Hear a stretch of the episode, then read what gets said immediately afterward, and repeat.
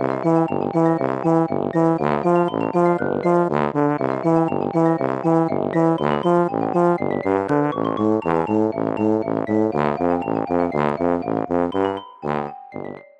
家好，我是帅帅。大家好，我是 GoGo。欢迎收听你的宅友已上线。我们今天要来聊月光骑士，其实我蛮兴奋的，我觉得好久没有聊漫威了，很久没有 input。对啊，然后终于它就上架，然后一个礼拜一个礼拜这样看完了，今天终于可以来聊了。照惯例，先来讲一下这个剧情懒人包，就是完全剧透，所以还没看的人斟酌一下收听。那这一部一开始的时候嘞，他就是一个中年男子，他就直接切入正题。他起床之后就解开他脚上跟墙壁连在一起的脚踝系带，然后走去门边检查门边的胶带。这时候就有点悬念，就可以猜到说为什么他会。做这种事情，他是不是怕他晚上出去做什么？但这个就会慢慢解释。这个主角叫做 Steven，他就起床去上班嘛，你就可以慢慢的得知这个人的姓名啊，还有他工作的环境啊，或跟周围的人的互动之类的。那总之你就会知道说他在伦敦的博物馆的礼品店当店员，然后是一个埃及的神话吃神话通，嗯，个性很温和，可是好像人缘不太好，或者是没有什么存在感，就是大家都对他不是很客气啦，然后也都会记错他的名字之类的。就我觉得有一个很可爱的是，他都会守。在前面那挥个半圆形，说 “hello” 这样子，有点像《梦幻梦王国》里面的那个 elf。我觉得他甚至有一点怪咖怪咖的吧，他的设定。对，可能就是因为他真的没有什么人缘，没有朋友，所以他唯一的朋友就是街上的雕像。他都会去坐在那个那是喷水池还是哪边，然后跟那个雕像对话，跟他阐述一些心事。我觉得这个有一点就是鸡生蛋，蛋生鸡吗？就是他这样子就会越来越怪，其他人看到也会越来越不想跟他在一起。其实我想先。澄清一点，你知道那个不是雕像吗？那是街头艺人，超好笑。可是每次都是他哎、欸，对啊。他就是那个有的时候在新一区也会有啊，就是那种把身上漆的全金或者全银，然后不动的那种人，然后你可能投钱的时候他就会动一下，然后接下来就真的完全不动这样子。所以 Steven 就是捕捉到了一个他没办法动的人，oh. 然后强迫跟他聊天这样子。那个街头艺人好可怜哦，Steven 甚至没有付钱呢。有了，他有付过，他还有提醒大家付钱。我之前就会想说他会不会违反他的人设，就在表演中，但真的受不了我就爬起来扁他，但到最后都没有。真的哦，那我也看得太不用心了吧？我都一直以为他是个雕像。对。第一个你以为他雕像，第二个说 Steven 没有付钱，其 实他都有。那我们继续聊下去，因为从刚刚的迹象你就可以知道说这个人好像有睡眠失调的障碍嘛。那后，后来他也会说，其实他觉得他每天晚上疑似都有自己爬起来，像梦游的症状一样，就是去做很多事情啊，走很多路之类的。所以他早上起来虽然好像睡了一晚，但他都觉得超累，然后都爬不起来，上班都迟到，而且他的记忆跟周遭的人说的很像有落差。那这一种记忆的断片啊，还有那种生活上的违和感就越来越严重，越来越严重，甚至有一天。他醒来，竟然整个人就在一个阿尔卑斯山的小镇，被一群武装分子追杀。那他就逃到街上，就看到有一个很像宗教领袖的人 Hero，那他就这样走过来，然后所有人像摩西开海一样让出一条路给他。那这个人就是那个《爱在里面破晓时》三部曲的伊恩霍克饰演，他就走到广场，就说还要以阿米特之刑进行审判。那我觉得这边都是翻译的名词，像把 Hero 翻成哈罗嘛，我就想说他是在哈罗，然后阿米特就想说。是阿妹的另一个人格嘛？跟我想的一样，阿密特。对呀、啊，让人一开始很出戏的部分，但是其实他一直演的很好啦。反正他就走到那个广场的中间，然后他就因为大家都他的信徒，他就说今天是谁要上来进行审判？所谓的审判呢，就是这个 Hero 他的手腕上面有一个天平形状的刺青，他有还有一个拐杖，然后他握着你的话呢，他就会进行审判。其实这是一个埃及神话的典故，人去世了之后，将他的心脏跟一个所谓的真理的羽毛放在天平的两端，如果心脏比羽毛重的话，就表示那个人曾经做坏事，或是整体而言他的恶大于善，那他的心脏就会被阿米特吞下去，就没有办法去天堂。哦，很难有人可以逃过这个审判吧？好没有信心哦。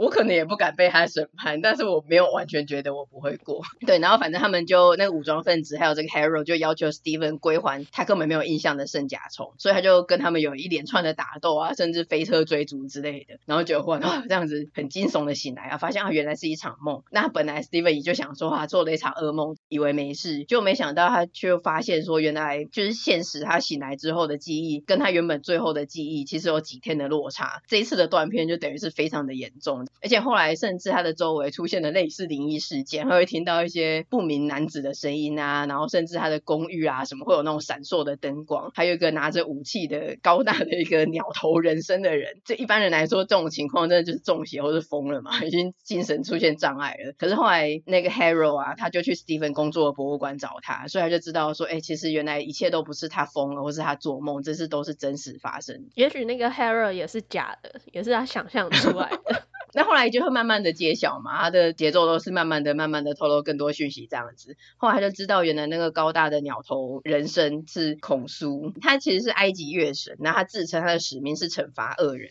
然后 Steven 听到那个男生的声音是他的另外一个人格马克，他的职业是佣兵。那他们算是两个人嘛，反正两个人格就是这个人本身他是孔苏的化身，要执行他的命令。那我们在宣传海报上面看到的月光骑士的造型啊，就是一个连帽披风，然。然后有很多绷带装的那个造型，就是 Mark 他在当孔叔化身的时候的战服。刚才那一个 Haro 啊，其实他以前也是孔叔的化身，可是基于一些原因，反正他现在不是了。现在他是阿米特的信徒，他的目的是要让阿米特复活，在全世界进行审判，从根源根除罪恶。所谓的从根源的意思是，他不等到这个人去世了之后，在那个中阴界才进行审判，他等于是让这个世界上的所有的人都进行审判。如果你以后会做坏事，或者整体而言你现在就已经已经是恶大于善的话，那就直接现场暴毙。那如果他进行了这个大规模的全球审判的话，以后世界上就只剩好人。就是他的理念是这个样子。那是屠杀了吧？世界上应该剩不到多少人，人类灭绝。其实我觉得很多都是这种设定的。他反派他就也不是纯粹的恶，他想要得到权力或是财富什么的，他都是说啊，我要净化这个世界，来摊个指消失一半的人之类。他们都会有一个理念，那为了这个理念，他们就要去牺牲一些人。就是后来好像很多反派几乎都是这种。设定，然后刚刚讲到为什么他们要找圣甲虫嘞？圣甲虫就是要找到阿米特陵墓的指南，找到圣甲虫才能找到陵墓，找到陵墓才能找到阿米特，然后才能让他复活。逻辑是这个样子。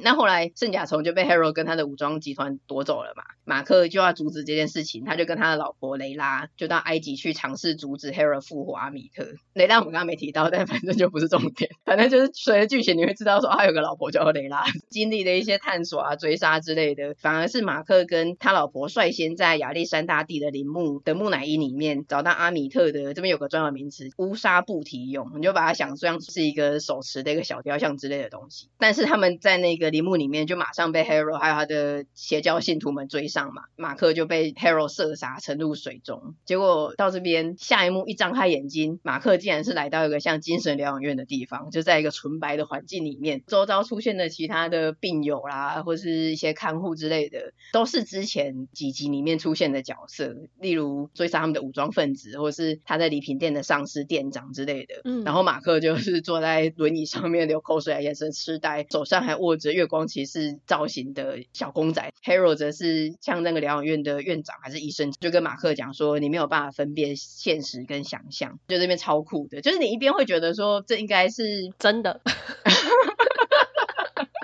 我是觉得应该不会是真的，应该是他中了某种幻术，或者是他在一个也是中阴界或干嘛的地方，就是应该不是吧？应该不是到第四集然后跟我们讲说，哎、欸，其实他真的是疯了。对对对，前面那一些都是这个疗养院的人的脑内的想象，可是我就觉得就很酷，就是瞬间哎、欸、来到一个不一样的地方。不过 anyway 我们继续讲下去，这个时候你都还不知道到底是哪一部分是真的，哪一部分是妄想的嘛？所以就继续下去，因为马克他自己也很混乱，他跟观众一样混乱，那他就先逃跑再说，他就觉得可能他是被害了还是怎么样。在逃跑的过程之中，他躲到某一个房间里面，就有一个人在埃及式的棺材里面呼救，他要把那个棺材的棺木打开，就打开，竟然是 Steven，就等于是 Mark 跟 Steven 他们本来是共用一个身体的两个人格，他们现在变成两个人，然后两个各自一个人见面了这样子，这边也很酷。然后他们两个就继续逃跑，就跑跑跑，然后跑到一个走廊底下下。开门的时候，竟然看到一个高大的写实的河马埃及女，这边就真的觉得是 可能真的是疯了，可能精神病院这边才真的是现实，因为太突然了。对，因为其实你在精神病院内，它也是像我们平常一般的人啊，医护啊，然后一些医疗设施之类的。可是这边你忽然出现一个整个很像跑到异大世界之类的，就有一个河马的人，大衣穿女装。对，然后他就会解释说，其实这个河马女神她叫做塔威雷，她也是埃及神话里面的妇孺女神，然后这这个女生就很亲切的跟他们说明说，其实你们现在是在渡埃，也就是埃及神话里面的埃及的冥界。因为一般人没有办法理解这种冥界的概念，所以他自己会把他的脑补想象成一个他们比较能够理解的形象。对马克跟 Steven 而言是精神病院。其实呢，他们真实的话，他们是在一艘往芦苇平原的船上。芦苇平原就是埃及神话概念里面的类似天堂的地方。可是他们也不是说就一路可以很顺利的，反正就送你去天堂。嗯，只是有个前提的，就像我们刚刚讲的那个天平审判一样，你可以去天堂的前提是把心脏放在那个正义天平上面，它能够维持一个水平平衡的状态。如果像刚刚讲的一样过重啊，或是过轻的话，就会被丢下船。嗯，然后就等于是永远的待在这个冥河的沙中。那他们两个的心脏其实都不完整，可是他也没有做说哎比较轻或比较低，然后有一个明确的结果，他就是天平一直摇一直摇，没有办法取得平衡。所以塔维雷就建议说，叫他们回去从他们生命的记忆之中对彼此展展开真相，然后看看能不能试着让这个天平得到平衡。只要在那艘船抵达芦苇平原之前达到平衡的话，就 OK。所以他们就回去船舱中，回到刚刚想象中的精神疗养院空间。在记忆的房间里面，Steven 就看到小时候 Mark 带他的弟弟去山洞探险，结果下大雨，弟弟就过世了。妈妈就对他很生气嘛，觉得说你是哥哥，你应该保护弟弟，你竟然带弟弟去玩，就导致弟弟死掉了。妈妈其实也是有点精神崩溃。那 Mark 就从此等于是家庭就变掉了嘛，啊童年也是。而且他妈其实有对他施虐，因为就是可能他真的失控了。那小马克因为罪恶感还有痛苦。他就产生出一个 Steven 人格，所以也就是到这个时候，这出戏才明确的告诉我们说，哎，其实主人格是 Mark，Steven 是他太痛苦，因为这个经验才生出了另外一个人格。我也是到这边看到的时候，觉得哦，好惊奇哦，真没想到哎。对，你原本以为 Steven，因为他是一开始这出戏先入为主的，好像是他。对啊，都是以他的观点在出发的。嗯嗯嗯，我每次一直在怀疑，到这边才真的确认。后来他们也在另外一个记忆的房间里面看到，当初 Mark 为什么会成。成为孔苏的化身的那个过程，所以在这边就有点是解谜了之前一些没有讲的设定嘛，慢慢的穿越到了尽头了。可是这个时候天平还是没有平衡，所以等于是他们就是失败了嘛。这个渡埃沙地里面的灵魂就开始爬上船要攻击他们，要把他们拖下去。在混乱之中，Steven 为了要救 Mark，他就自己掉下船，然后就在那个沙中石化了。可是这个时候呢，就很讽刺的，天平就取得了平衡，那也正好在这个时候就到那个芦苇平原了，等于是 Mark 就可以待在这里，所谓的天国啊。乐园之类的，然后 Mark 虽然终于得到了他一生没有办法得到的平静，可是他就觉得说，刚 Steven 为了救他，然后就在那个沙里面，他也于心不忍，所以他就回去找他，他就放弃了这一个芦苇平原的平静，他就回去沙里找他，然后对他做了一个小演讲。我觉得这段还蛮感人的，可以跟大家分享一下。可是很突兀哎，有一点，因为以 Mark 的人设来说，他就忽然好像对他很珍惜啊，然后很就是跟 Mark 原本那种有点愤世嫉俗、很激动的不太一样。但我还是跟没看过的听众分享一下，他就对着根本已经石化了，不知道听不听得到 Steven 讲说：“你救了我，我存活下来，因为我知道不孤单。你总是在我身边，充满活力与希望。我尝试守护你，但失败了。但你没抛弃我。虽然那片原野看起来很好，但再怎么样，我都不会抛弃你。你是我唯一拥有过的真正的超能力。但你是不是觉得，因为对 Steven 有点坏？你是对这一段一点都没有感动？你真的很过分。你的天平的结果已经出来了。所以我刚刚不是说我害怕被审判吗？对啊，你你说说这段。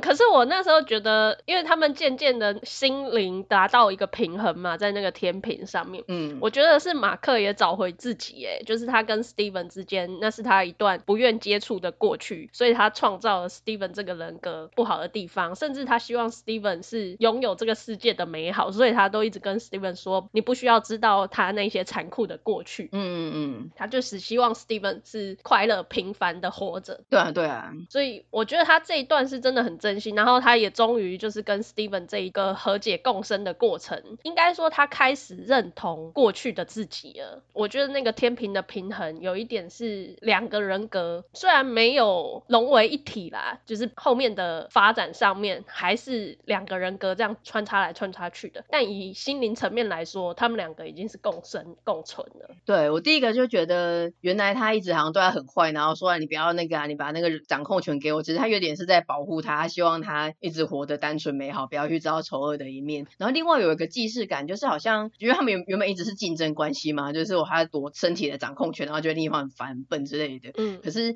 其实真的到最后的关头，其实大家都不会抛弃自己的其他人格，哎，因为那个也是我的一部分那种感觉，就有个既视感，不知道是以前的作品还是什么，就觉觉得说，哎，果然到最后，其实大家都还是会接纳每一个面向的自己，不会说这一部分我不喜欢，我不要这样子。那总之，因为他人已经浸在那个沙中了嘛，所以讲完这一个小小的演讲之后，他就一起被石化了。但没想到这个时候，欧西里斯之门竟然开启了，那个就是一个冥界之门，就等于是让他们可以穿越那道门回到现实世界。所以他们两个就一起解除了石化，然后穿过那道门回到现实世界，靠着召唤月光骑士的战甲，因为那个有疗愈的功能，他们就治好本来的枪伤，跟孔苏会合，一起去阻止 Harrow，还有已经被释放的阿米特。然后这个时候我们就看到阿米特的长相，阿米特的长相是一个鳄鱼女，是真的写实的一个鳄鱼头，那个嘴巴好长哦，就是如果进电梯还要走到最里面，不然那个门会关不起来那种等级。我看到的时候觉得我好突兀，河马脸可能比较平，还接在人上面还比较好，那个鳄鱼女真的嘴巴好长。然后后来反正他们一边也是等于是战斗嘛，所以在逃离阿米特的武装信徒的过程之中，马克的老婆雷拉，因为他打不赢那么多人嘛，所以他也答应成为河马女神塔威雷的化身，然后他就成为了漫威埃及的英雄绯红圣甲虫，然后也获得了战俘，所以战力提升这样子。不过这个绯红圣甲虫是后来在网络上看到的，他在剧里面反正他就是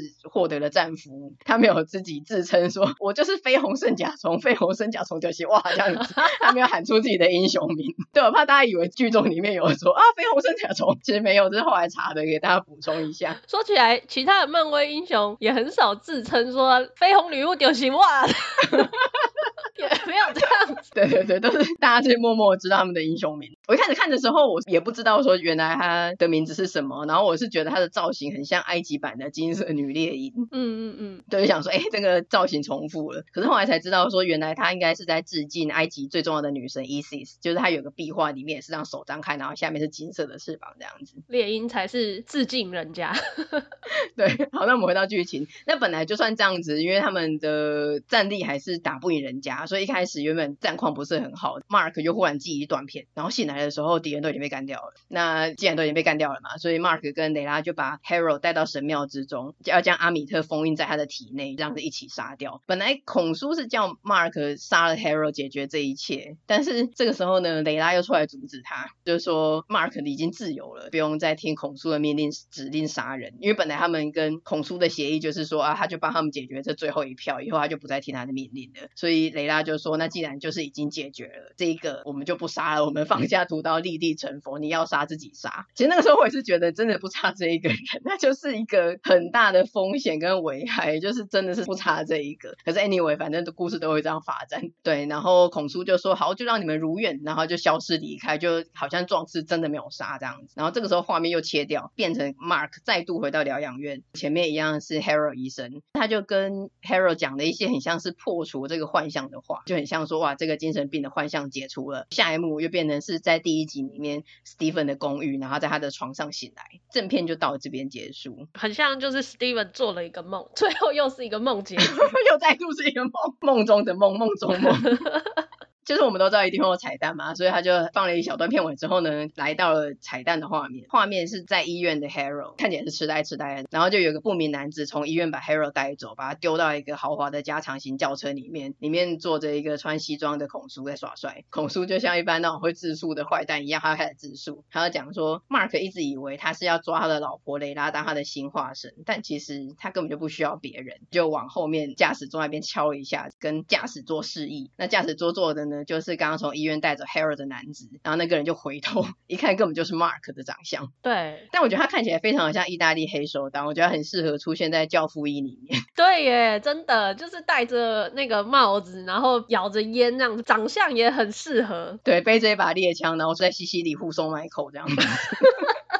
应该说他的地位有需要到这么高的层级吗？还可以护送 Michael，Michael 一直都很烂，好不好？不过其实他的设定应该是纽约的计程车司机啊，不是意大利黑手党，希望大家不要被我们搞混。然后他就用消音手枪，应该是杀了 Harold。也是也是留下一个悬念，就是啾一声，然后车子就开走。这一季就是到这里完全结束。我是觉得所有的人看完这部的第一印象，应该就是饰演 Mark 跟 Steven 的这个演员奥斯卡伊萨克真的是很强，太厉害了他。对啊，而且他这部特别的地方是，他是漫威电影宇宙里面第一个解离性身份疾患的超级英雄，也就是俗称的双重人格啊，或者多重人格之类的。而且就我在看的时候，我也在思考，我觉得他是我主观印象里面独角戏戏份最重的角色，哎，因为像其他什么钢铁人啊、美国队长啊、索尔之类，虽然他们个人的电影也是开了三四部，可是因为他们可能有很多跟其他角色的互动，或者是呃，反正到某个地方你就会知道说这一部的反派是谁，然后反派也有些气氛，然后你还去跟反派对抗之类的，没有其他部让我觉得有一个漫威主角他独挑大梁的感觉这么重，哎，这一部真的就是他有一点是独挑大梁的个人秀。我觉得是因为第一季要介绍月光骑士这个角色，哦，加上他又是解离性分裂的人格嘛，嗯嗯嗯，所以在切换这两个角色的过程中，一方面要带出 Steven 这个人格，另外一方面又要讲 Mark 这个人格，最后又要去说明他们的一些过去，所以很多的戏份就会 focus 在他们身上。了解，你说的很有道理。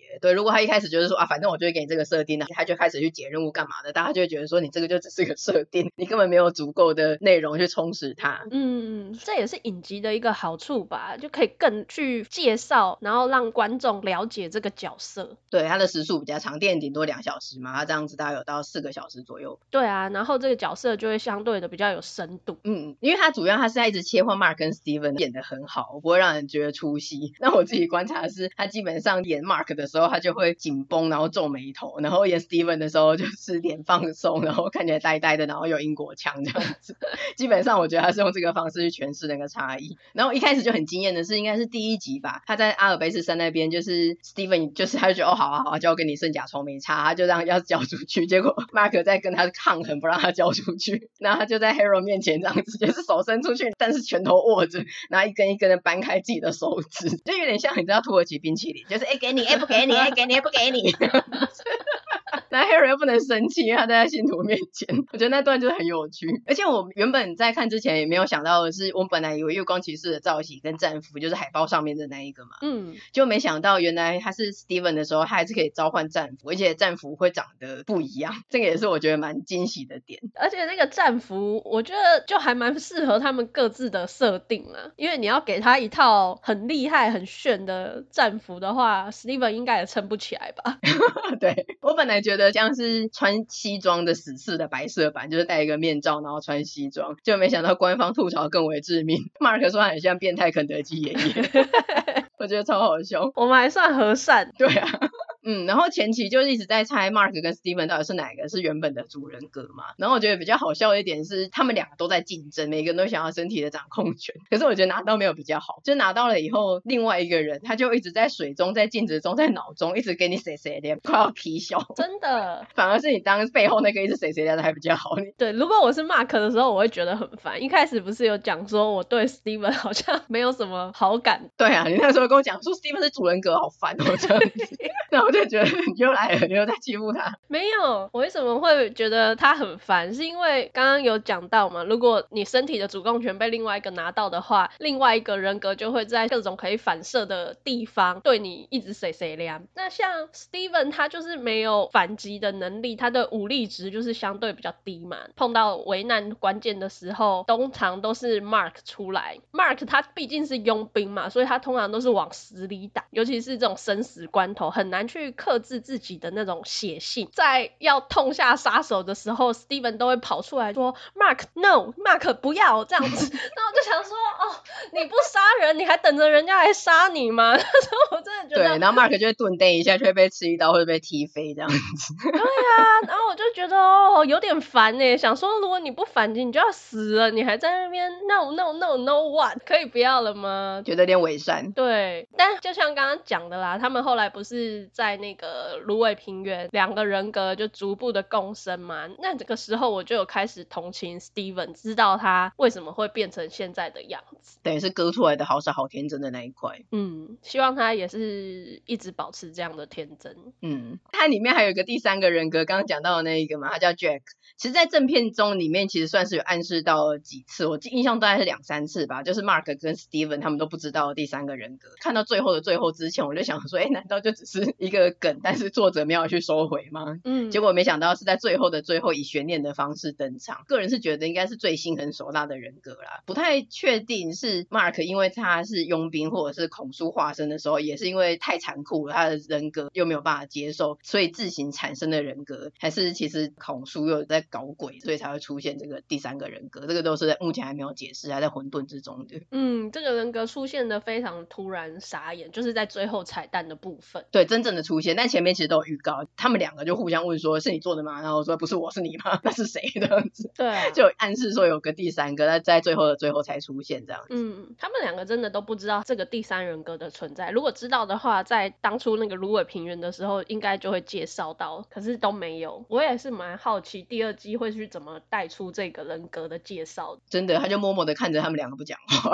那另外一定要提的就是伊恩霍克真的是演的很好，而且我觉得他异常的适合漫威宇宙，哎，就非常的融入跟加分。没有想到他可以那么融入，哎。对啊，真的不敢相信他曾经是爱在黎明破晓时的那个恋爱男子，哎，真的是演的很好，夸奖他的意思。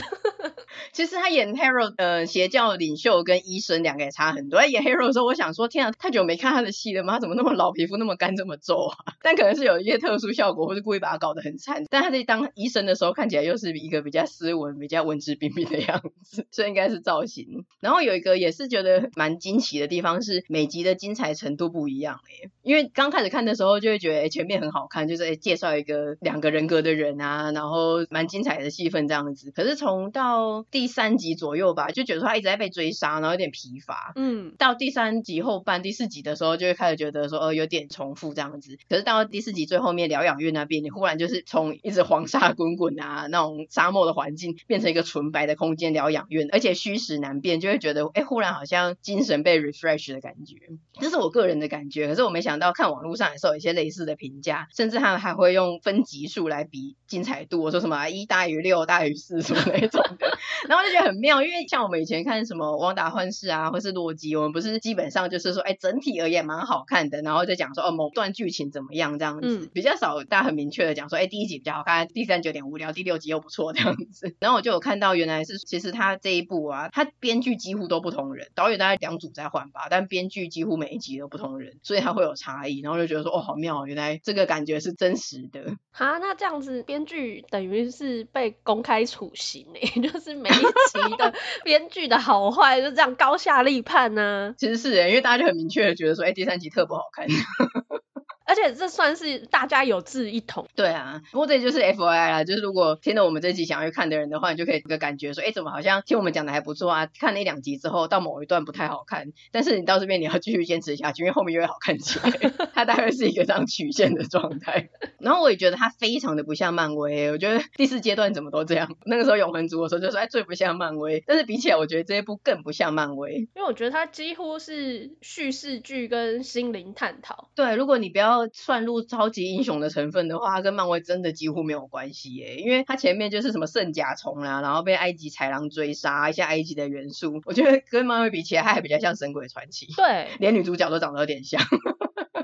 他也不是真的在打击犯罪啊，他就是变成那个埃及神的化身，而且像孔苏他是惩罚坏人嘛，所以他也不是真的去因为要阻止某一个事件或者是某一个阴谋，地球要灭亡了，对，挺身而出做什么事情，他比较真的是一个审判者、知法正义的角色。对啊，我自己感觉，我觉得之后最后一集的最后二十分钟那个打斗变回漫威，但我反而觉得那段是最难看的，就说啊又开始尬打了。这样子，那段我也觉得不好看，真的哦。他们真的没有漫威那个超能力的感觉嘛？嗯，他虽然是不错看，但是他就真的很不像漫威。然后目前也没有办法想象月光骑士未来会以什么方式加入漫威宇宙，然后跟其他角色互动。可是我觉得会这样子想，也是因为被之前的复仇者联盟的那个十年磨剑制约了。因为本来我们也是以为第三阶段反正就是各自的电影，没想到他最后竟然可以把所有的彩蛋跟线都回收变成一个集结的，就会觉得说那现在很多当影集。集啊，个人电影最后一定会总结到一个大集合打大魔王，但这也是我们被制约了，所以第四阶段我就是没有要跟你这样子玩。每个地方你们就是各自走，没打算来个复仇者联盟五。对，但是有一个不幸的消息是我看到，如果我最后真的会打这个大魔王的话呢，你还记得会是谁吗？那个啊，征服者康。天哪，你竟然记得他！我看那时候觉得超解嗨，就想说靠，竟然是个怪咖。我记得啊，我们那时候不就讲了他是这个新阶段的大 boss 啊，这么重要的角色，我怎么会忘记？他的形象真的很不像啊，就是个怪咖，我潜意识的把他抹去了，没有办法想象他是大家那么努力了这么久，各自个人电影之后集结的最后要打的大魔王，他气场真的不够当大魔王。也许在另外一个宇宙的他是，我们要有这样的期待。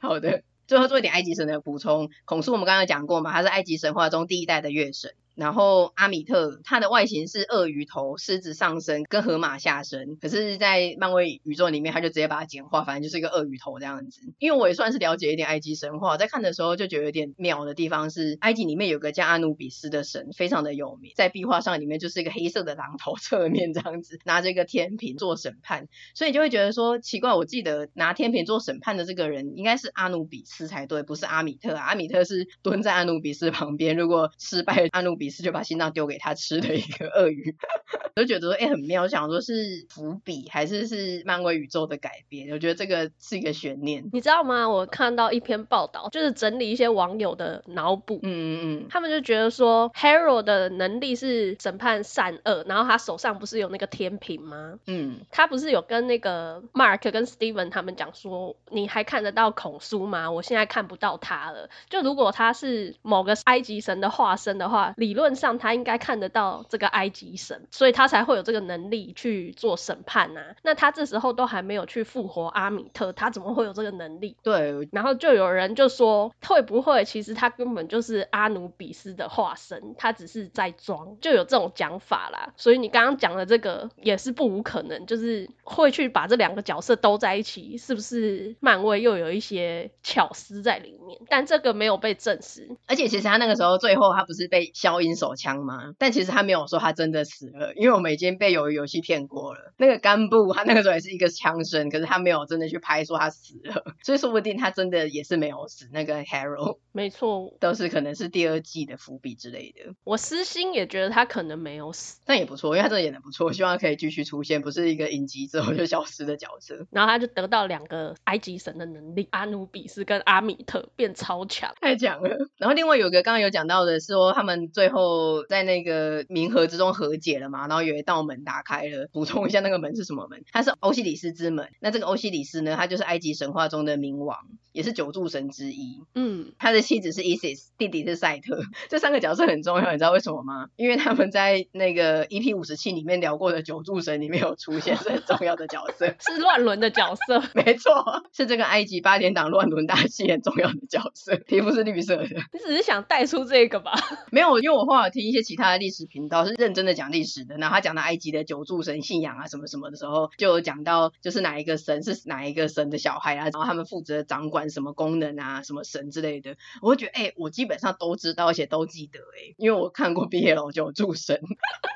就觉得确实是长知识，所以如果有兴趣的人，其实也是可以去延伸阅读九柱神。基本上你会知道那些人认识那些人的一些关系，但是可能会有一些歪掉的部分，就是自己要去辨别，就跟要辨别假新闻一样，你要自己再去求证。对对对，里面可能会有一些真正的科普的地方，但里面也是有假新闻自己脑补的地方这样子。那另外关于这一些神啊，就我们会说，哎，为什么漫威突然来讲一个埃及神话？可是如果我们照以前的漫威来说的话，它其实都会有一些比较科幻的解释。像雷神索尔，大家也知道他是传说中的北欧的神奇嘛，可是他们就会说他是来自一个阿斯加的星球的外星人。嗯，然后像人类文明里面什么古巴比伦或是古希腊神话里面的神，他就说其实他们是永恒族的永恒族。所以会不会最后这一集很像哎，忽然在探讨埃及神的传说，但其实他们也是来自某一个星球的外星人呢？这个就是大家也是这样子讲，然后觉得很有可能。说起来，漫威是一个科学，没有输入你这种神明。信仰的观念，他是告诉你这些都来自于外星宇宙的生物。对。但其实这也是一个蛮共通的解法，因为漫威毕竟以前是一个漫画媒介的嘛。嗯。因为漫画有两个传统，第一个就是梦结局，第二个就是外星结局。什么无法解释的东西，就是说啊，因为它其实是非常高科技的，是外星来的这样子，就丢到外太空去都可以解释。对对对，我个人是看的蛮开心的啊，因为我本来就蛮喜欢这种埃及文化跟传说，我以前也是都有在看。然后尤其是第一集看 Steven 他在博物馆里面的一些工作场景，就觉得那些商品都好强，很想要。然后馆藏看起来也超强，想说到底是真正博物馆里面的周边，还是是为了这一个影集特别研发的？整体而言，我是觉得这一个月光骑士的影集啊，真的是蛮不错的吧。它有崭新的埃及神话的世界观，然后主角的设定跟演技都很吸睛，包括它的一些画面啊、特效，还有布景道具都很精致，音乐很好听。它就会一直去放跟剧情相关的音乐。整体而言，觉得预算很高，然后让人很耳目一新，算是一个只有六集，但是很用心的作品。我觉得不管是不是漫威的粉丝都可以看，算是近期漫威推出的作品里面评价很高的一部吧。个人也是蛮喜欢的。不要把它当成漫威系列的来看，作为一个独立的作品，也是一个很好的切入点。好，那今天这集就差不多到这边。喜欢我们的内容的话，请追踪我们的 Podcast、Facebook 跟 IG，还有将我们的节目分享推荐给亲友。也请在 Apple Podcast 给我们五星的评价哦。那今天就先到这边，我们下次见啦，拜拜。下次见，拜拜。